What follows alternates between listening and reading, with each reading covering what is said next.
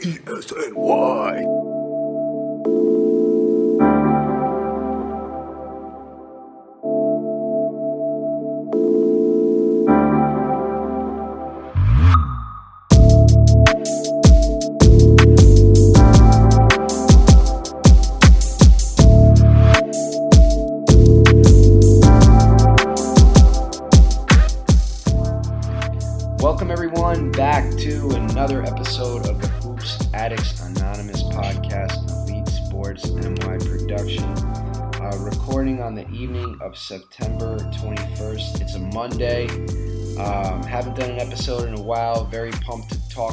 Again.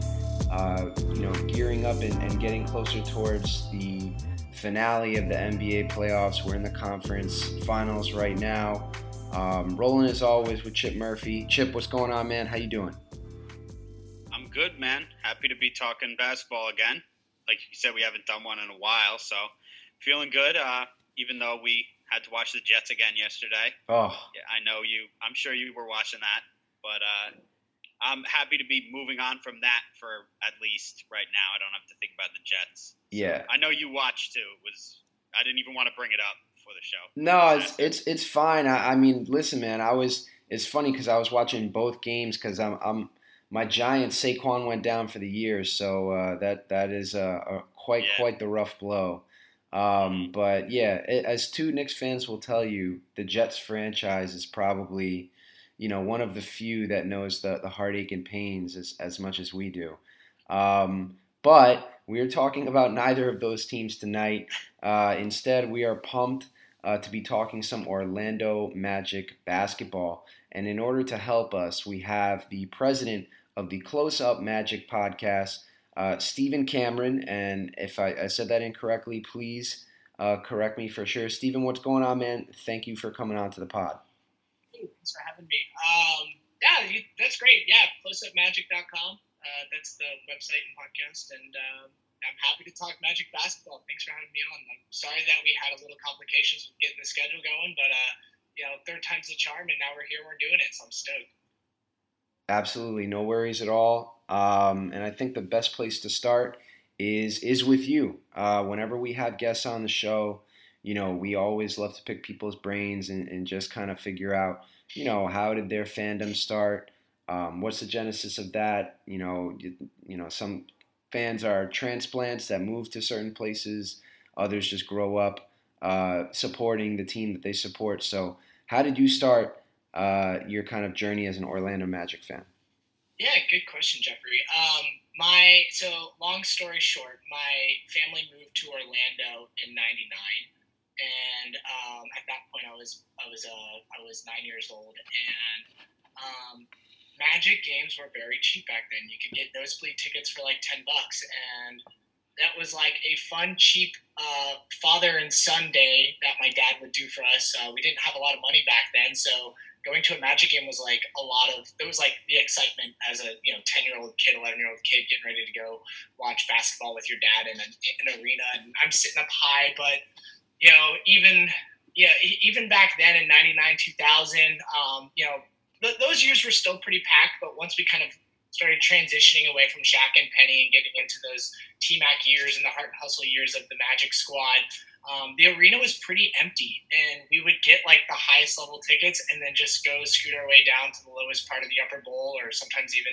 scoot into the upper part of the lower bowl Mhm. and just watch basketball. And that's sort of where it all started. Um, been a diehard ever ever since. Uh, definitely a few years in my late teens, early twenties, where I kind of dipped off a little bit, um, but for the most part, followed the team fairly religiously. Um, about six years ago, I moved from Orlando to California in, uh, in Oakland in the Bay Area, right at the start of the hype of the Warriors, where they won their first championship in 2015.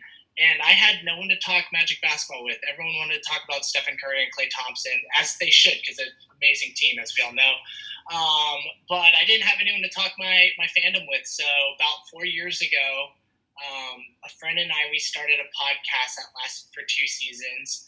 Uh, that was a fun podcast, but a not sustainable podcast. It was called 40s at 7, which is Orlando's area code of 407. And we would drink a 40 ounce and talk about basketball. he was in Atlanta. I was in uh, in Oakland, and it just, uh, like I said, it was a lot of fun, but not sustainable to do that much drinking and talking about basketball. I, I can see especially why. Especially Yeah. as we aged into our thirties. Right. Um, and so then about two years ago, I wanted to take it a bit more serious and uh, started the Close Up Magic and started off as a podcast, uh, as a solo host, just getting different guests on to talk about the Magic.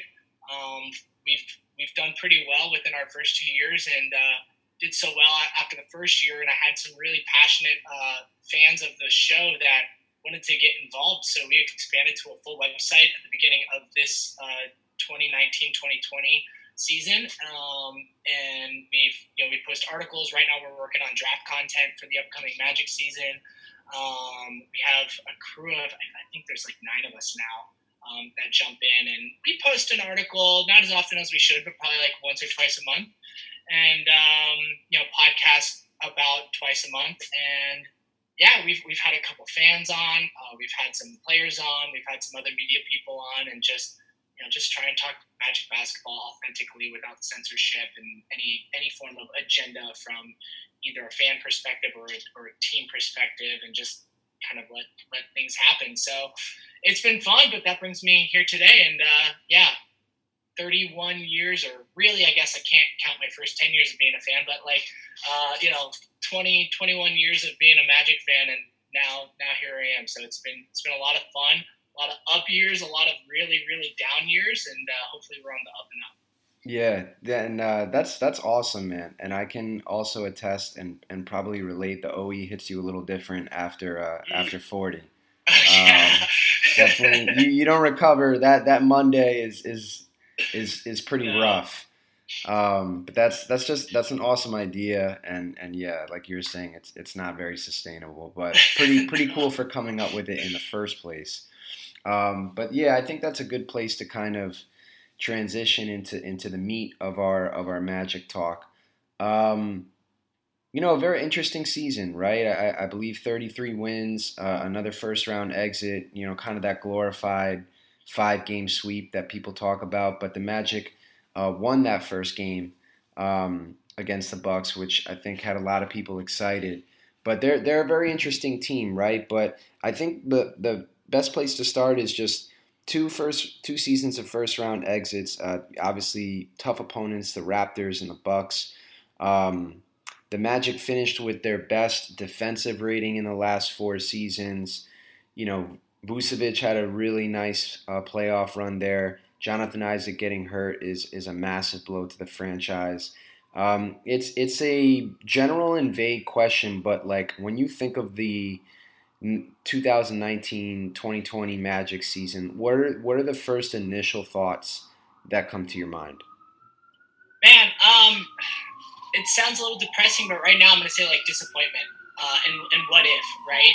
We we went from the 18-19 season to having some of the fewest injuries in the league, um, where I, th- I don't remember exactly how many, but it was like record breaking how ma- how much our starters are actually to be able to stay together and cohesive without having disruption in the starting lineup due to injury. Um, and then this year we just had injuries from uh, I think within the third week uh, or something like that. Al-Farouq Aminu went down um, after 19 games, so not like within the first month or so. So not not very far deep until we had like our first major um, uh, our first major injury. And then you know Vucevic went down for nine or like 11 games, and Evan Fournier had a few injuries. Gordon Gordon missed Just- some time as well. G- Gordon, I- yeah, Isaac, Augustine too. Augustine, Augustine, too. everyone, everyone has missed time on this team. Um, the only one that didn't miss time was Markelle Fultz. Uh, you know, Mark Fultz didn't miss hardly any time, and that's the one everyone was questioning. Like, is he going to be healthy this season? Can he even play? And he's the one that like made it happen. So it was a really like weird season. Um, you know, because Jonathan Isaac had some great moments at the beginning of the year before he before he hurt his knee. And then, you know, start of the bubble, he's looking phenomenal. You know, his first couple of games,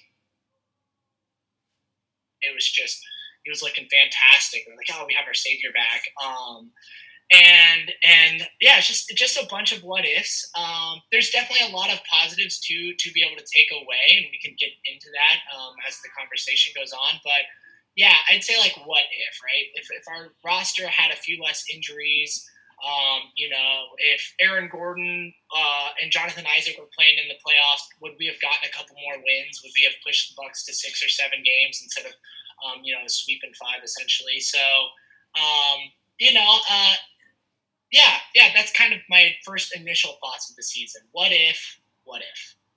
I think a good place uh, to go from there. You know, one of I, I'm always interested in talking to other um, writers, you know, content producers about, you know, the coaches of their teams specifically. You know, I mean, everyone from the outside looking in, it's easy to to see things one way or another. But for the people who really follow the team passionately, um, you know, that that leads me to Steve Clifford, obviously. So I, in looking at some of the stats in, in preparation for the pod, you see that um, the Magic get criticized quite often for their lack of offense. Um, he's only been the coach for two years, but it doesn't really seem that the offense has improved much during his time there. They they do have a pretty strong defensive reputation, which is great. Um, but how do you think those injuries factor into how you view and evaluate Clifford as a coach? Do you think that hey, well, listen, if if we have um, if we're at full strength a little bit more, this team might have reached um, a, a, different version of its ceiling. Uh, what what are your overall thoughts on Clifford as as a coach for this team? Yeah, that's a great question. Um, so Clifford is a flawed coach, but I don't know if there's a much better replacement for him right now, giving uh, the realistic candidates and and the, the, roster construction that we currently have. Um, we can start with the offensive struggles. Well, actually, let's let's start on a positive note. We're going to talk about the defense. Who would have thought you could have his first season? Let's jump back to 18-19 for a second. You can have a team that finished with the eighth best defensive record in the league with DJ Augustine and Nikola Vucevic as starting players on your rotation. So if you can do that and cover up a, a point guard that's like 5'11", 6 foot, and DJ and Vucevic, who has known to not be like a rim protector, um, and still have a top ten defense. Uh, you can you can do just about anything defensively if, if you can do that. So um, I give uh, Steve Clifford a lot of credit with being able to scheme and plan for the, the weaknesses of the of the of some of our players' defensive abilities, and still be able to come competent and competitive in that aspect almost every single game um, regardless of injury, for the most part, we're able to. There's definitely games we get blown out and our defense sucks, but for the most part, we can like bounce back and he can find a rotation and bring get the guys to bring a specific defensive energy every almost every game to make us you know a top 10 two years in a row which is fantastic. Um all, you know he's got he definitely has like he's slow with with some of his in-game adjustments, um, which which is definitely annoying as a fan. Um, could we have maybe gotten another game out of the playoffs this year if he was a little bit different with some of his in-game adjustments? Possibly, yeah. That's definitely a question that's fair to ask. Um, you know, some of his lineup uh, lineups that he chooses to throw out there are can be questionable at times. Um, uh, particularly the first year, why you know why, why certain guys are in the rotation in front of other people and stuff like that. Um, now, as far as offense, yes, we've we've had a bottom ten offense two years in a row, and it sucks. We show flashes of of getting hot and hitting shots, but mm. for the most part, I don't blame that on him. Um, I'm sure he might be able to do a few things, or another coach that's a little bit more offensive minded could do a few things to make us a little bit better. But I don't know, given the current roster that we have, if we would ever be above a you know 20th in, in, in the league in offensive rating. Um, because if you look down the league at a whole and you go down team by team, roster by roster, and you look at the teams that don't have a true number one option or a guy who's going to grow into that number one offensive like bucket getter who can close out a game, the Magic are basically one of the like one of four teams that don't have that guy figured out yet. Um, Vucevic is, is nice, but he's really like a second or a third option on most on most competitive teams for for scoring. Evan Fournier should be uh, a team's third or fourth person. Um, Markelle Fultz is is way too young and he's still figuring himself out. Um, and then you have Aaron Gordon, who is just kind of inconsistent, and we don't have the roster around him to let him be his at, at, at his fullest strength. He needs to be around a, a, roster with a lot better consistent shooting, and we just we don't have that for him. So he has to do a lot more than he should in that aspect as well. So we just we don't have the talent level to to get this team to the offense that they need to be to be you know at least league average in my opinion. So um, that that kind of falls more on the front office. But overall, I, I like Steve Clifford. I think if you look down the roster over the last two years, almost every single player has had a career year in, in some aspect. Um, you know, Vucevic making an All Star and averaging 20 and 13 the last two years in a row. Um, you know, J- Jonathan Isaac getting Defensive Player of the Year recognition within the first half of the season and leading the league in blocks and steals combined. Like that goes on co- coaching.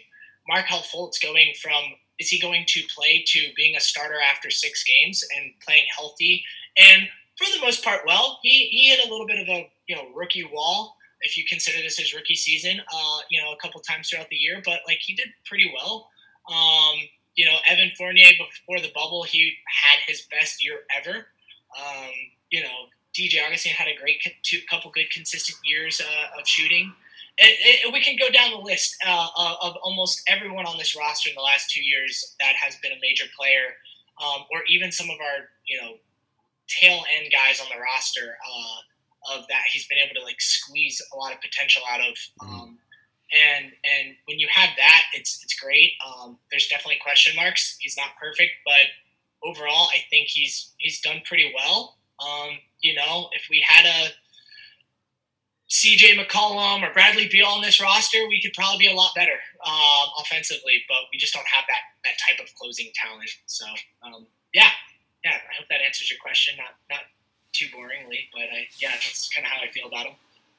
No, you brought up that word potential, and I know everyone wants us to talk about because we have Nets fans who listen to this show, so we will talk about Aaron Gordon. Yeah. But what I really what I really want to ask you about is why won't Steve Clifford play Mo Bamba? Because I love Mo Bamba. Man, that's that's such a good question. I love Mo Bamba too. Um, there's there's a lot of complications with Mo Bamba. One is he is just he was so raw, so so raw, and um, then he he got drafted to a year where our center probably like the front office probably did not expect him to play as well as he did, and he made an All Star team, and then he stayed consistent his second year for the most part. He dipped a little bit in the beginning, like the first month or two, but like for the most part, he played.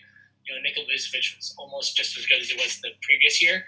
So uh, when you're playing it behind a you know a 20 and 30 guy like Nick Vucevic, who's also giving you like five assists a night, it's it's just hard to find that kind of playing time. Um, but I mean, Bamba averaged I think he averaged like 14 minutes a game this year. Um, he was the backup center the entire year. Um, one thing that a lot of people get confused on is why Mo Bamba didn't start when Vooch went out. Um, and that's mostly because Nicola, or, uh, Coach Clifford doesn't like to break up lineups too much if he doesn't have to. So we, we've seen it like in previous years too when you know, uh, Evan Fournier goes out instead of moving up Terrence Ross, he just brings in our third string like shooting guard, small forward, and Wesley Iwundu to to start, or Michael Carter Williams. He'll bring them up, and so that way that second unit stays intact. Um, but yeah, Mo Bamba, you know, I love the kid, but he often shows like lack of court awareness in some aspect. Now he's made good improvements on that, but he still has times where he gets like a little lost. Um, and I, I think there was like an unofficial minutes restriction on him this year too that like was sort of unspoken where it's yeah, like, hey, his conditioning gonna... is a little. Yeah, yeah, yeah. And, and, the and the and the bubble was a whole different story. I'm just talking like before bubble. Uh, mm-hmm. You know, he he came in with a little bit of conditioning at the beginning of the month, he, at the beginning of the season. Then he got that he got that up fairly quickly within the first month or so um, and was playing pretty well. I mean, he did make some good strides. He didn't, you know, he looked less lost on, on defense. A lot of the times he was in the right spot. Um, you know, whether he was blo- making blocks or or you know doing help defense, like he was, he looked a lot less lost. Um, offensively, you'd like to see him be a little bit more aggressive. Um, out, you know, taking guys a little bit on the block a little bit more. Um, you know, being a little bit more, uh, yeah, threat available for like lobs, but I also think him and DJ Augustine aren't a great pairing to complement each other. DJ, DJ never looks to like throw lobs for the rolling big man and stuff like that. And that's just really frustrating when you have Mo Bamba who should be rolling to the rim and, you know, stretching the floor, hitting threes. And, uh, you know, you saw his three point potential this year. He shot 35% from three and honestly probably has the nicest release on the team, like, or the second nicest. It's, it's, his stroke is beautiful from, from the arc. It's, it's great.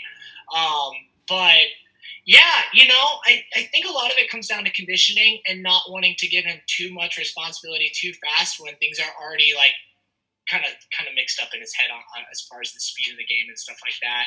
Um, I think a lot of people thought he was going to be a two-year project, and I think what we're finding out is he's more of like a three-year project, and we won't mm-hmm. see him really like be a, a who he really can be until like year four or five. So yeah, yeah. So you brought up DJ Augustine too, and I actually just happened to uh, release a and you just smiled when I said his name. So he's a very polar.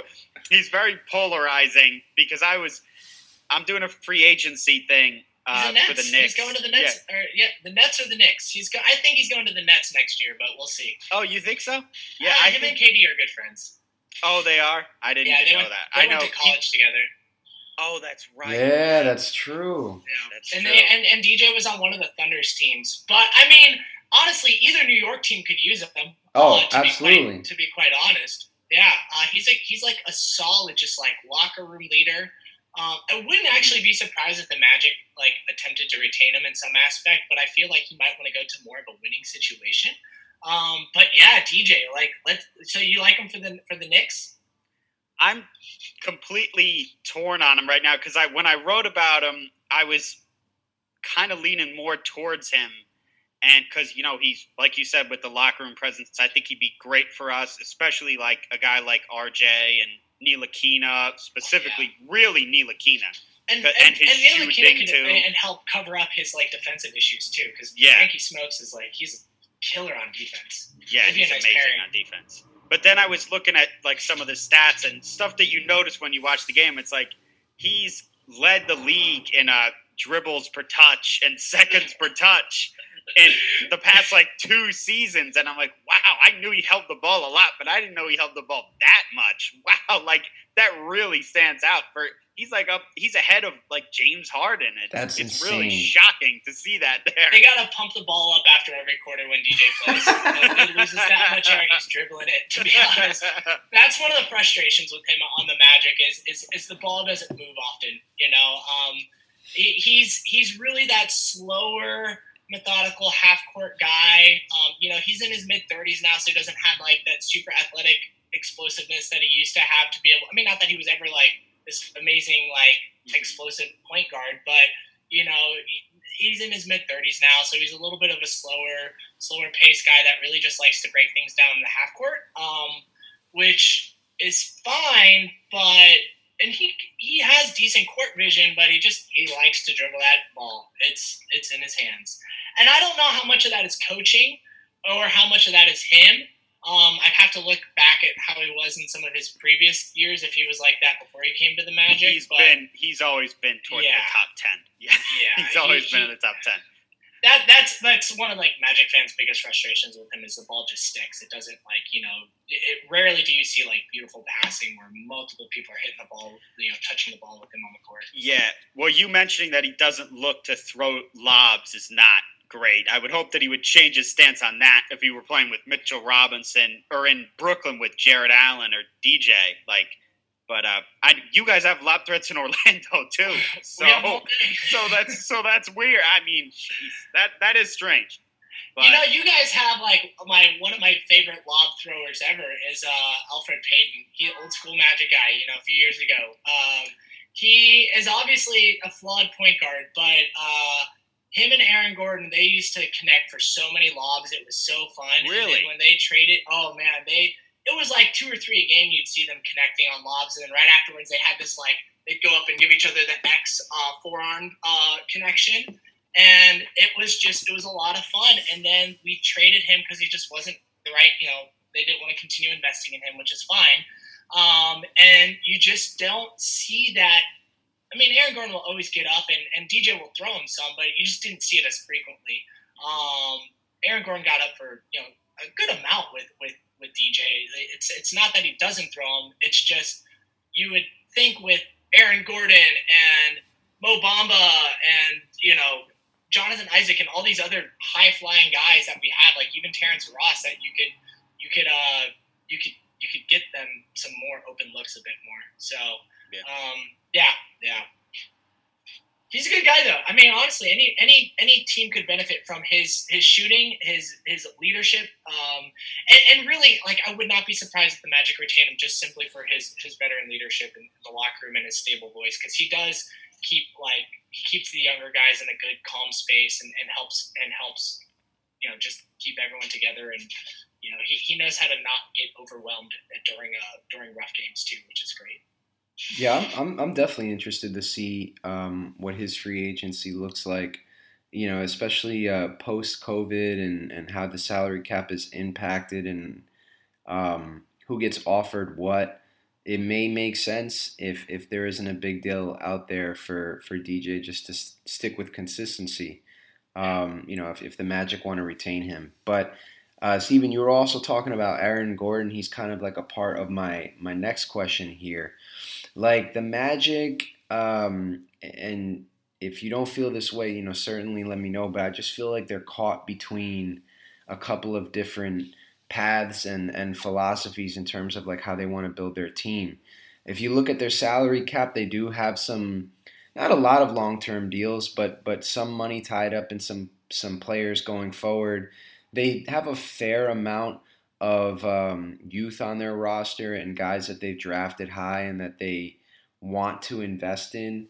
Um, but I'm looking. It's like they they have the, some of those young guys have a future payday coming up, at, but there's also players on the roster right now who um, have future years tied up. So between, I mean, there's Evan Fournier, Terrence Ross, um, Gordon, I you know Vucevic.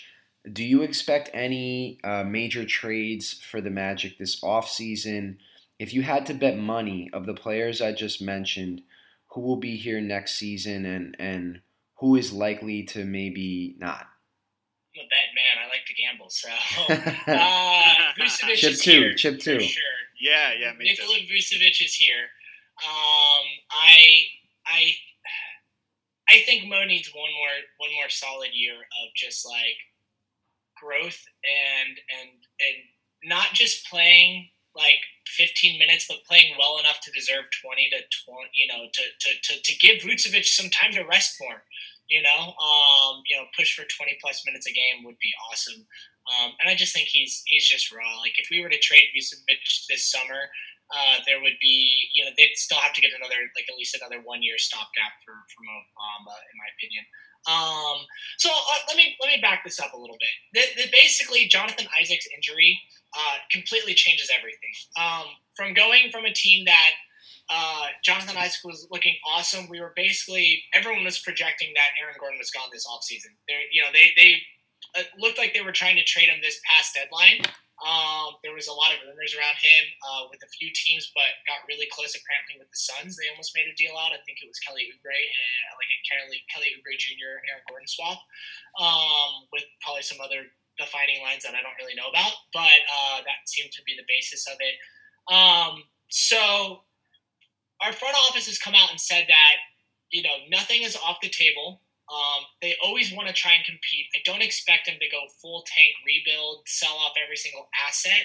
Um, if anything, I think we're going to see more of like a soft reset, if that sort of makes sense, and I'll explain that. Um, I think Vucevic is basically. You mean they'll they'll make some phone calls, but I don't think they're going to be like aggressively trying to get him off the team if there's just not a good if the right deal doesn't make sense. Evan Fournier, I think everyone would love to see him opt in, and then they do like a draft day trade, or maybe a little bit more realistic, like a deadline trade this coming year. Um, Aaron Gordon is the question mark, right? Um, there's less pressure to trade him this summer because uh, Jonathan Isaac's injury happened. He's going to be out all of next season unless some miracle happens. He's just recovering extremely well, but they, they basically announced that he's just going to be gone. They're not planning for him. Um, so the the need for Aaron Gordon to be here and also the ability for him to play his more natural position at the four is is you know it's it's a need. Outside of him, if we were to trade him, depending on who comes back, we have Al-Farouq Aminu, who just came off, uh, I believe it was like an MCL injury. Uh, he was out all year. And then we have our, our rookie combo forward, uh, Chuma Okeke, that we drafted last yep. year. He'll be, be signed this year. So we don't really have a lot of power forward depth anymore, um, or like proven power forward depth anymore. So um, I think Aaron Gordon is like this team's best trade chip right now, outside of Jonathan Isaac, who's untouchable. Um, I, I, think Aaron Gordon is the team's best trade chip. His salary next year is 18 million. Then it goes down to the following year to 16.4.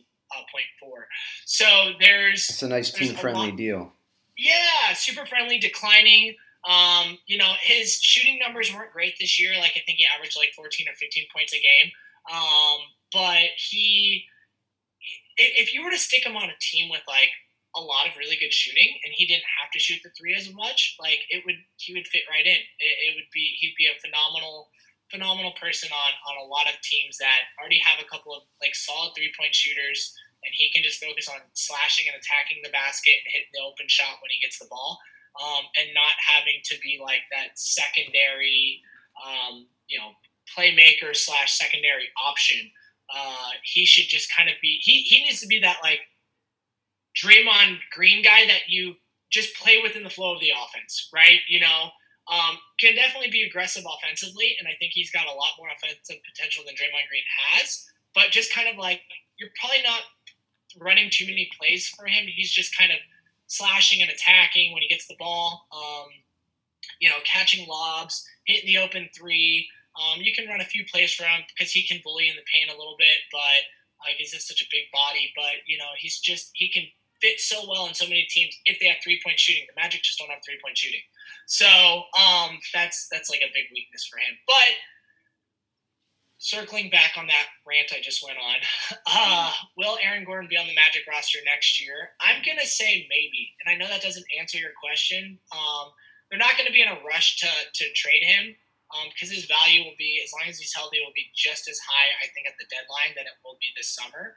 Um, and it, we might even get slightly better offers this at the deadline with teams trying to make like a you know all in playoff push or you know a middle tier playoff team trying to get to the, the upper tier. Um, you know they might get a, a, a better offer, but who knows? This off season is going to be so crazy. Not a lot of teams have cap space. Cap's going down. The free agent free agent market isn't very good, so I think it's going to be very trade friendly. Um, so that right deal could could very well open up and he could be gone. So I don't have a great answer for you. I'm sorry. No, that's that's fine. And and actually, uh, one follow up with that um, yeah. that I'm really interested in. Um, as a, as a Knicks fan, and I know Chips kind of heard about this conversation as well. There's a there's a a fairly large contingent of fans that you know would like us to maybe take on some salary, um, and if if we could get an asset attached to that, great. Um, just based on where we are in our development as it as it kind of pertains to Evan Fournier, do you see him? And I forget whether he has one year or two years left. so he has deal. one year player option. He's he's got okay. his last. He can opt into next year for seventeen million. Um, so it's totally up to him. He can be a free agent this summer if he wants, or he can opt in and oh wow, okay, contract. Yeah. Huh. I mean, I think he'll probably opt in. I mean, I, I don't know, you know, I don't think anyone's going to give him 17 mil on, on in this market, especially. Um, do you think? I mean, it's interesting. I know over the years the value of the expiring contract hasn't been as high as it has been in the past. But do you think that the Magic would have to attach um, a pick to him to get rid of that that deal, or not really? I don't think so. Okay. I don't think so. He's. I, I, mean, his bubble performance was not great um, at all. Uh, but I mean, he had some sicknesses he was dealing with. He had like a shoulder injury. But his lat, like outside of that, his I mean, he had a phenomenal year this year. Super efficient, uh, shooting the three at like 40, 41 percent, um, uh, scoring like 18 points a game. Um, let me just pull it up for sure, so I'm not talking too incorrectly. Um, but yeah, it was 18 points a game shooting. Uh, 39% for the for the season for three on six attempts per game. Um, you know, just he had a great year, 81% from the free throw line, and uh, he was getting to the free throw line, you know, about three times a, three times a game. He doesn't get there. I'd like to get him see him get there at least four or five, but like three's not that bad. Um, so I don't think I don't think he, he I don't I think he we would get enough interest from a, a teams where I don't know if we're going to get like a mind blowing offer, um, but I don't think we'd have to attach like a pick or anything to that to get to just get rid of him. And I don't think the Magic are in a situation where like we already struggle enough for shooting right. to where like if it's just a sal, I don't think they're interested in salary dumping Evan this year. Um, you know, if the trade is right and they can get something good in return, awesome. Um, but I don't think they're just going to try and dump them just to open up cap space because I, I don't really see anyone they're trying to sign in kind of a weird year when our you know our future player is injured and not going to play. Um, you know, I think they'd rather like wait it out till the deadline or potentially even just let him walk or see if they can get him on like a, a cheaper extension or something like that um, than, than you know salary dump him. So um, yeah, they seem to like they seem to like him a little bit. Okay, uh, I want to ask you. We talked about Augustin. I want to ask you, and a little bit about Fournier. And yeah. Fournier, Fournier's out of their control. Obviously, he has a player option. Sure. But two guys who they can make a decision on are MCW and Wes Iwundu.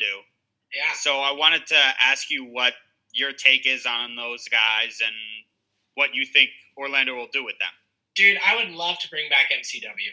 Um, I know he doesn't shoot the ball very well uh, behind the three, but I mean, he just brings it every single night defensively.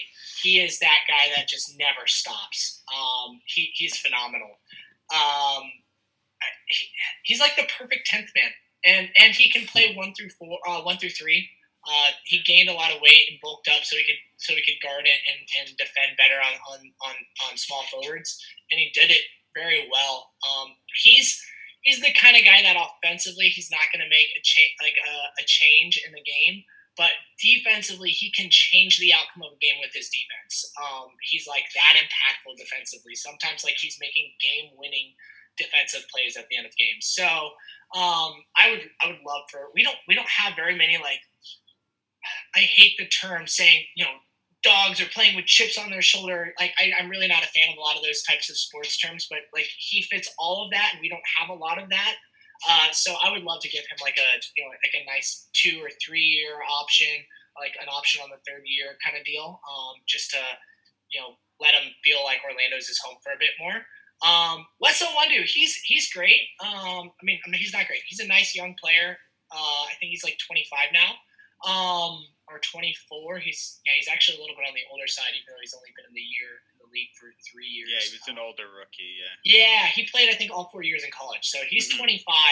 Um, I, you know, I'm kind of like, I like Wes Iwundu, but if James Ennis opts in, I would, you know, depending on who we draft, I would just, I, you know, I, I wouldn't feel, um, I wouldn't be upset if we didn't retain him.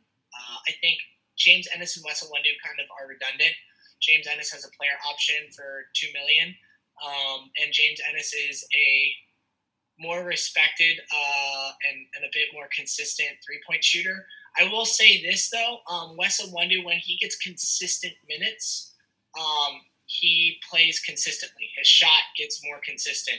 Um, he doesn't do well shot wise uh, if he's only coming, you know, he's always kind of been like our 11th man on the roster unless injuries are happening. And he, when he's only coming in for a game or two here and there, it's hard for him to get his offensive rhythm going. But when you see him come in for like a 10 game stretch and he's replaced, um, you know, Evan Fournier or, you know, playing the small forward spot or something like that, um, you know, you see him start, oh, wow, he went five games in a row and hit the three for 35%. Like, that's phenomenal um, and plays like plays smart defense. So um, I like him. It'd be awesome to see him back, but if he doesn't, I'm not going to lose sleep over it. If mm. you know, especially if James Ennis is still on the team, um, you know, they're very similar players. Um, not franchise moving players, but like you know, good rotational players for sure. Do you like him? Do you want him on the Knicks? I do. Chip yeah. loves yeah, Wes. Hey. Chip loves. Chip loves I, every every team needs a guy like James Ennis and Wes Iwundu, right? Um, you know, a good, smart defender who knows their. This is what I like about both these players, and I kind of I talk about them a lot because they're very similar. They both know their pocket within the team, right?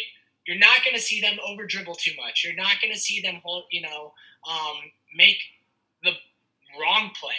Um, you know, they, they know like, okay, if I have the open shot, I'm going to take it. Um, rarely do they force things up too too much, which is nice. Um, Wes Iwundu got, uh, you know, he, he's pretty nice this year. You know, he, he's got some nice attacks uh, when he's driving to the to the basket. He can get to the foul line, which is really nice. Um, the Magic don't get to the foul line as much as I'd like them to, and he's one of the guys that can get there fairly regularly, which is nice. Um, yeah, he would. He a lot of teams he would look really nice on, uh, and he would look nice in a Magic uniform, but he'd also look nice in a Knicks uniform too. And I think it, it'd be nice if he could hit the. Sorry, Jeff. I was just going to say it'd be nice if he could hit the three more consistently. You're yeah, right.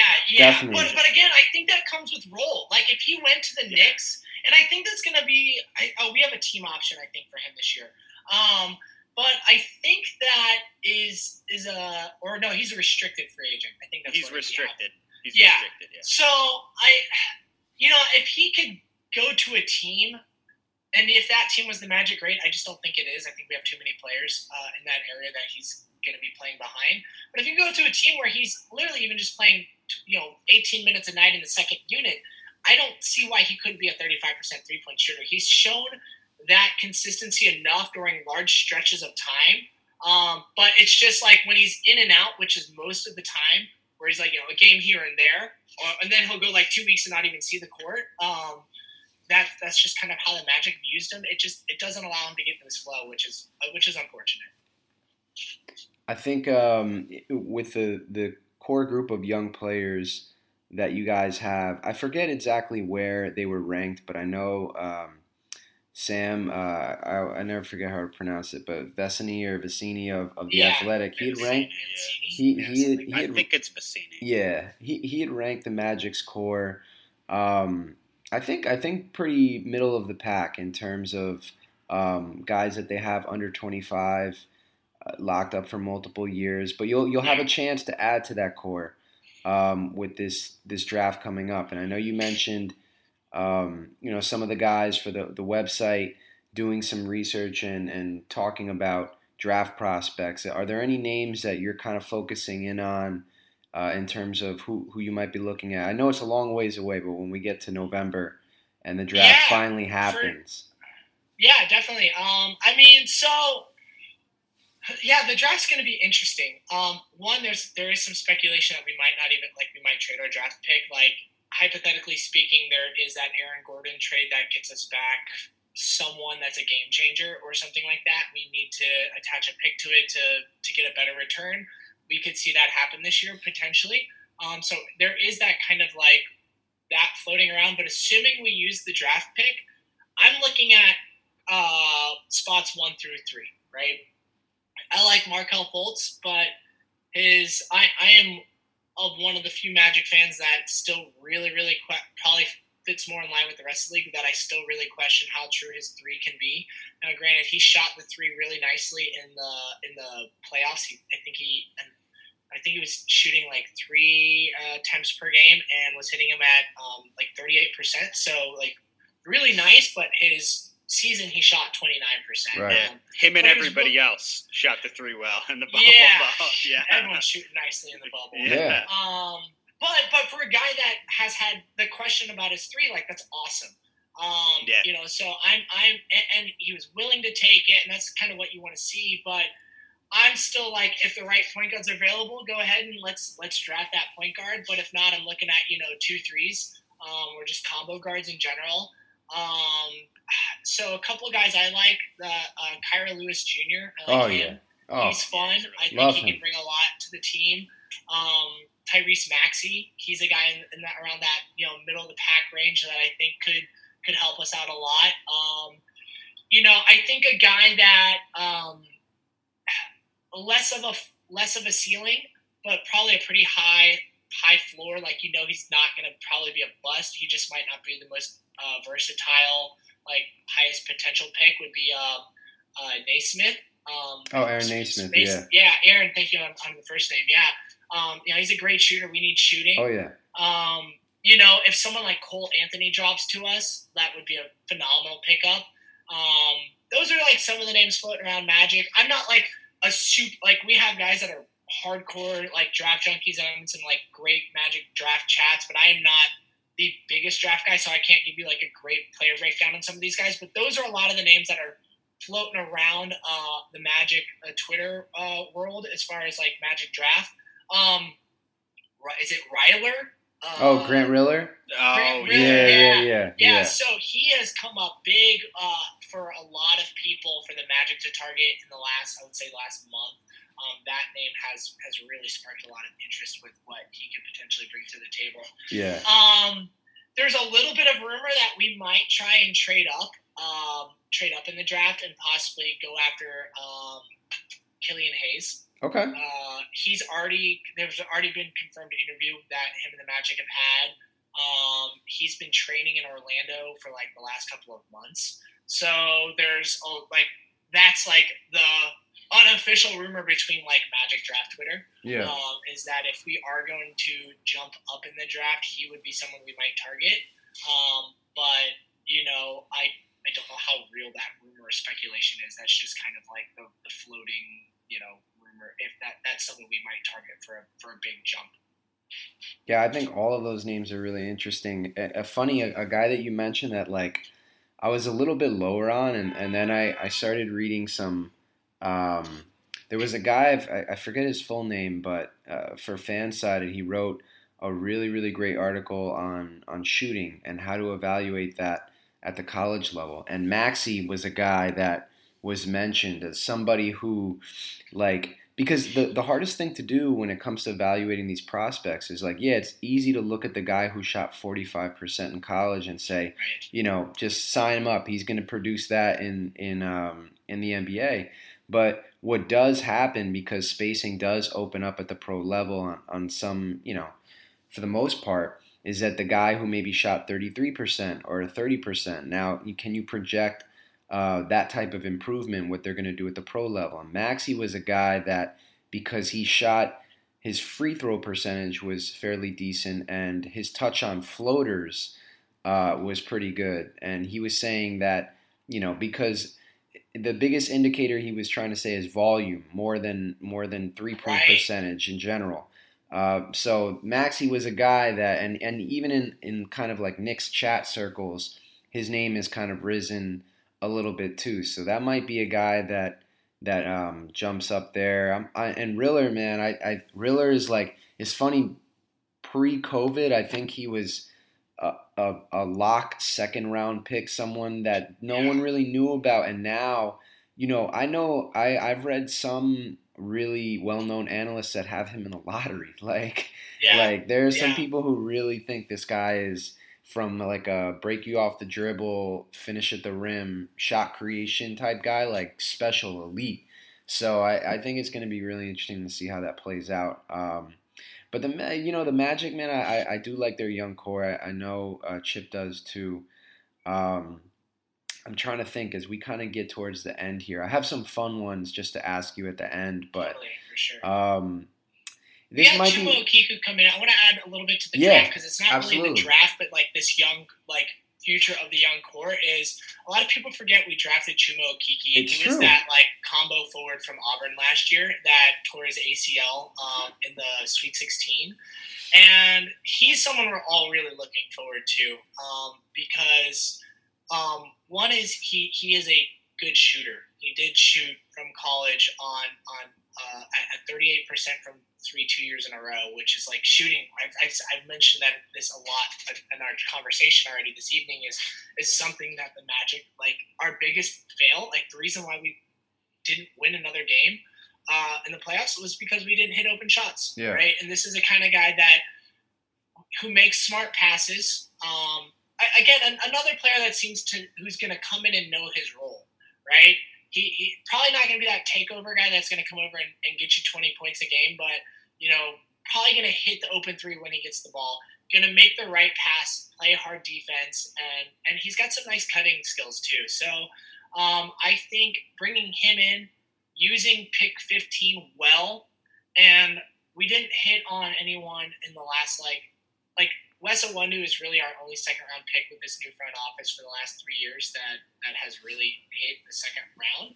Um, so we're we're kind of feeling like we're due for like at least someone in the second round. So if we could get a high floor, low ceiling guy in the second round that's just like a like a solid shooter. I don't know anyone in the second round, but like just someone that's like, okay, this guy's probably not going to be good defense, but like maybe he can hit an open three every now and then. Like let's let's go after that. Um, you know, I, I think if we can do well with pick 15, Chuma Okeke is solid, and like even if that alone was just that, like that's a great offseason for us. You know, healthy Aminu coming in um, you hope that maybe you can get a, a, good asset or a nice a nice trade with an Evan Fournier opt in, and then you trade him to another team, get some kind of solid return on that. Healthy Aminu, see how he can bring back his value after a hurt season. Draft well at 15. Bring in Chuma Okeke, who looks good and can contribute.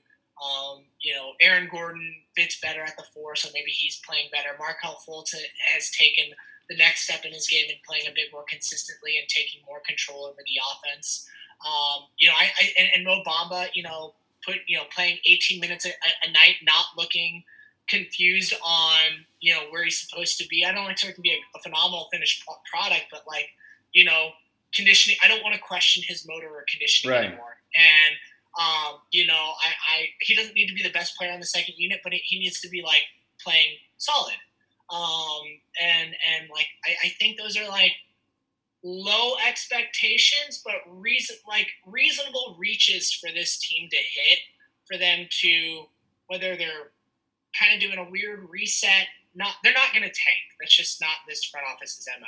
Yeah. But if they're doing like a weird kind of soft soft rebuild, soft reset, um, and they can hit some of those basic smaller margins I was talking about, um, that'd be awesome. Like I don't expect Markelle Fultz to come in, you know, hit 35% from three and be scoring 20 points a game and seven assists. Like that's just I don't expect that. But if he could do, you know, solid 14, 15 points a game, hitting 32, 33% from three on like, you know, taking three to four attempts a game. Um, some of those like these lower marginal aspects, I, I think that would be like a really solid like next year for you know for us as a team um, as the East gets stronger and our prime superstar and Jonathan Isaac it's a, a recovery year. I think, and honestly, I respect that um, philosophy. Kind of not fully. I mean, it depends on where you are, but not fully embracing that tank because I, you know, if you look at the teams that are in the playoffs right now, um, you know, I, I don't know that we could say that a large percentage of those teams just hung in the cellar of the NBA standings trying to accumulate top lottery picks year after year. Like, you know, there's something to be said for a team that okay, I'm going to trust my scouting department. We're going to get a good, we're going to find something good at 20.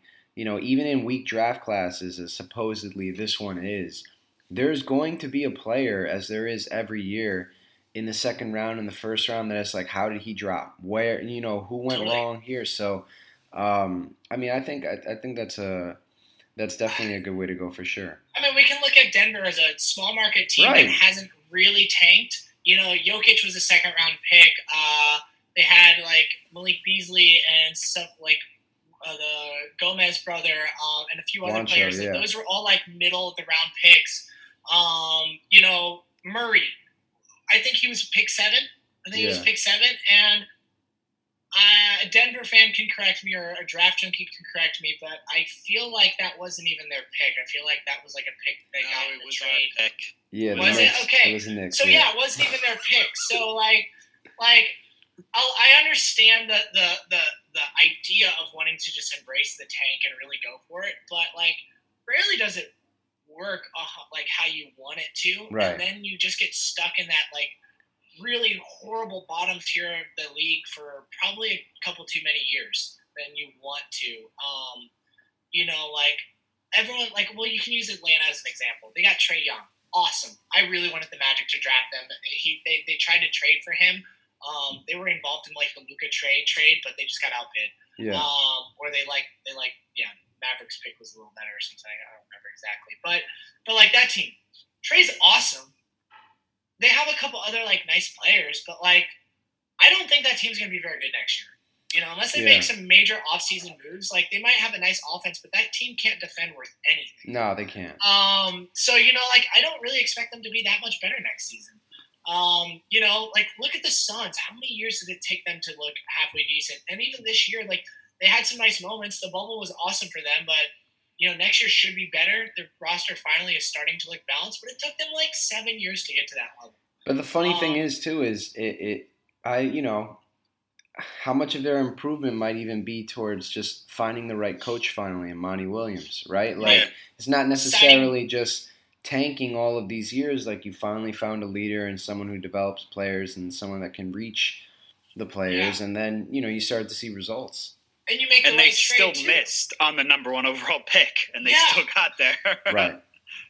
Making the right trades, missing, you know, it, it's it's all about making the right trades and signing the right free agents. Even if you can't um, and when you have a draft pick, hitting on that draft pick. Right. right. I mean, there's so many ways to build a team. Yes, you can tank and you can get that guy that really changes your franchise and it worked really well. Like the 76ers, it you we can't deny it didn't work. I mean, they had some bad picks in there too, but like you know they have two superstars, so you know there's definitely ways it does work. But man, you know you just never know with the lottery. You know, there were years like the year that the Kings drafted De'Aaron Fox, they had a worse, they had a better record than the Magic that year, and they jumped us. So I think they were seven, we were picked five or something like that. Yeah. Or, or and yeah, they and they jumped us, and then we got pushed to pick six. Which I mean, we drafted Jonathan Isaac, so I'm fine with that. But like, it's just you know, you just never know. You just never know what's going to happen. So, um, yeah, yeah, it's going to be interesting for sure. I'm excited for the draft. I really am. I'm. Uh, we're getting ready to do another mock draft here on our site um, in a few, probably the next couple weeks, as things are starting to wrap up to the playoffs. So pretty stoked about that. I uh, it's it's just so funny. This is completely uh, separate and not related, but I. I, I, I got to find a way to clip out the video where you're asking like, oh yeah, like Jamal Murray, like I don't even think that was their pick, right? And Chip just resigned to himself, and he's like, it, it, was it was our pick, it, it was our pick. Like, oh yeah, probably the best part about the pod. I, I mean, I, I, I, thought that was hilarious. Well, I'll tell you a pick that the Magic blew. Okay, we picked Mario Hezonja at five a few years ago, Woo! and uh, and Devin Booker wanted to be drafted by Orlando that year. Oh, so wow. that that that's a clear one that we we we messed up on. Mar- Mario Hezonja out here politicking on Twitter for David Fizdale to be the Rockets head coach was not something I thought I'd see. But 2020, I mean, what do you what do you want? You know? Oh man, crazy, um, crazy. Bef- I hope he finds a spot in this league, but it's uh, it's, don't know. He yeah. seems like a good guy. Yeah, yeah, yeah, definitely, yeah, yeah, for sure. A couple things aren't clicking for him. Yet. Yeah. Yeah. Um, Stephen, before we get you out of here, uh, two things I wanted to ask you real quick. Sure. Favorite sure. Magic. I got you. Favorite Magic player of all time. Favorite Magic memory of all time. Okay, cool. Um, favorite Magic memories are just like I don't think I have a specific one.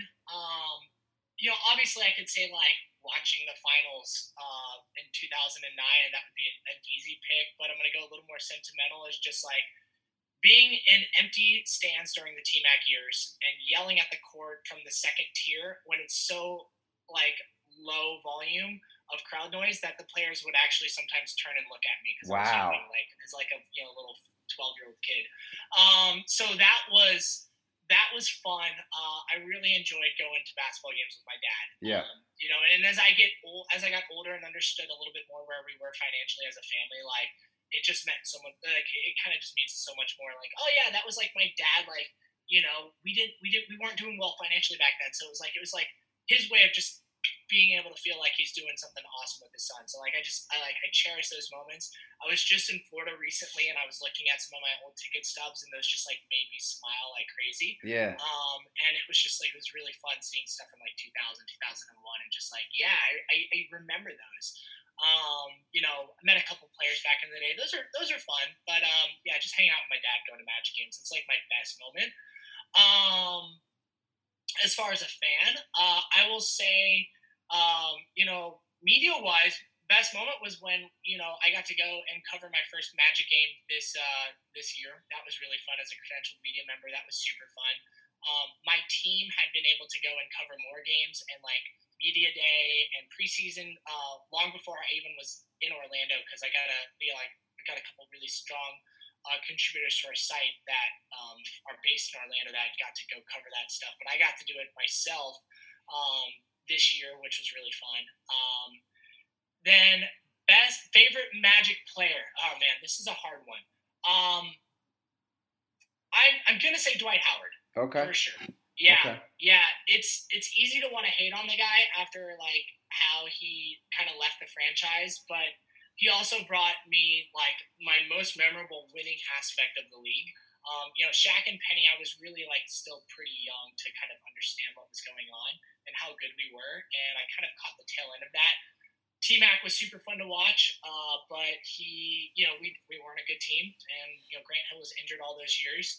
Um, and Dwight Howard, yeah, just dominated the league. You know, we were on national television all the time, and you know, people loved us. We loved, you know, the NBA. We were like a threat to everyone, and that was just phenomenal. And I can't wait to be, you know, just a, a, a team that is respected again and that that can beat any team in the league. Maybe we're not a title contender, but have that like talent that's like scary to other teams. Um, so yeah, Dwight Howard, man, he.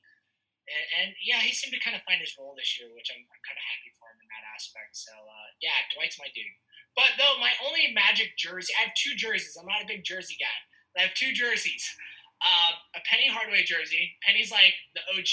I love Penny. Absolutely. Um, if he's, I almost picked him as my number one for this answer, but uh, I picked Dwight over that.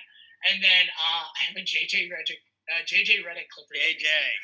nice. so yeah, I got the Clippers jersey that my friend gave me, so that was uh that's fun. Those are my two Magic jerseys. Oh, I have a Vince Carter Magic jersey too. Actually, well, there you so go. I forgot about that uh, short-lived Vince Carter in the Magic era. Uh, but man, it's fun. Like I could go down that that that list and just say like, you know, Matt Barnes. He's a Magic player that like sticks out to me during those like he was on our team in 2010 and 11. Like he was just he just had that like aggressiveness to him. He's not like a favorite, but like one of those under like guys I really appreciate. Rashard Lewis is another one, but yeah, Dwight Howard. Sorry, I just went on a rant there, but no, no, no worries at all. Uh, j- listen. Who are your favorite Magic players? uh, you, can I flip it on you guys? Yeah, absolutely, yeah. absolutely. Um, you know, Jameer Nelson. Uh, I, I, I, I liked him a lot. Yeah. Um, God, you know who, who was who was on um. I, I, I don't want to butcher the name. I, he's not like my favorite, but he sticks out to me in some of those playoff series um, Mikael P- Pietrus, oh, right? yeah, oh, Pietrus. Yeah. yeah, Pietrus. I can't even say his name right. Pietrus, Pietrus. Yeah, Pietrus. But uh, yeah, definitely. He was awesome. And honestly, you know, kind of resurrect. I think he resurrected his career with Orlando. Correct me if I'm wrong, but Rashard Lewis, right? I mean, oh like he, yeah, absolutely. Sweet um, Lou, he was awesome. He was a great. He hit some big shots for us, man. Big shots. Chip, what about you? JJ Redick's been one of my favorite players for like since he was in college. Yeah. So it's JJ Redick. I just am a huge JJ Redick fan. And, every, uh, every Magic yeah. fan has a crush on that guy. Yeah. Like, yeah. You know, male or female, you like JJ Redick. and his, it doesn't help that his podcast is unbelievable. Yeah. He's great. What was he? He's and great. also, there's one Magic player that I used to love uh, from back in the day. Obviously, I was a big Penny fan, but who was the guy that was like a, a stretch forward for them? Nick. What? I, why am I? Nick Anderson. Oh yes, Nick Anderson. Yeah. How do I forget Nick Anderson's name? I love Nick Anderson growing up. He's oh, awesome. He was the man. Um, yeah. Well, listen, Steven, this has been awesome, man. Like, really great conversation. I legit feel like I know a ton more about the Orlando Magic now. Uh, we have you to thank for that. Uh, before we let you go, if you could please, you know, let the people listening know where they can find you on Twitter, um, if you're working on anything now, uh, if you want to promote that, you know, please do. Yeah, sure. Um, so you can find, I have to do this every time. You can find me on Twitter at Steven, S T E P H E N 0610. Um, that's my personal one. Or you can just go to our, uh, the Close Up Magic at the Close Up Magic um, Twitter handle that that you'll find me on either one of those pages. Um, oftentimes retweeting the other one, so it's pretty easy to locate me there. Um, hit me up on Twitter too. I'm I'm very active, and I will always chat back with just about anyone. My DMs are always open. I love, I love talking basketball. So um, always hit me up there. I have a Instagram for the Close Up Magic, but I never use it, so don't look me up there. um, and so yeah, our, our website is also the thecloseupmagic.com, uh, so you can go there and check out our articles or podcasts um, as, as well. And um, yeah, so coming up work, we're going to be doing another mock draft in the next couple of weeks. And podcast wise, I'm starting to put together our uh, our season review uh, as one episode, and then we're gonna come in to start talking about the off season plan. So season review will probably happen in the next week or two, um, depending on how quickly I can get our guests lined up, and then um, yeah, and we're gonna just start focusing full off season.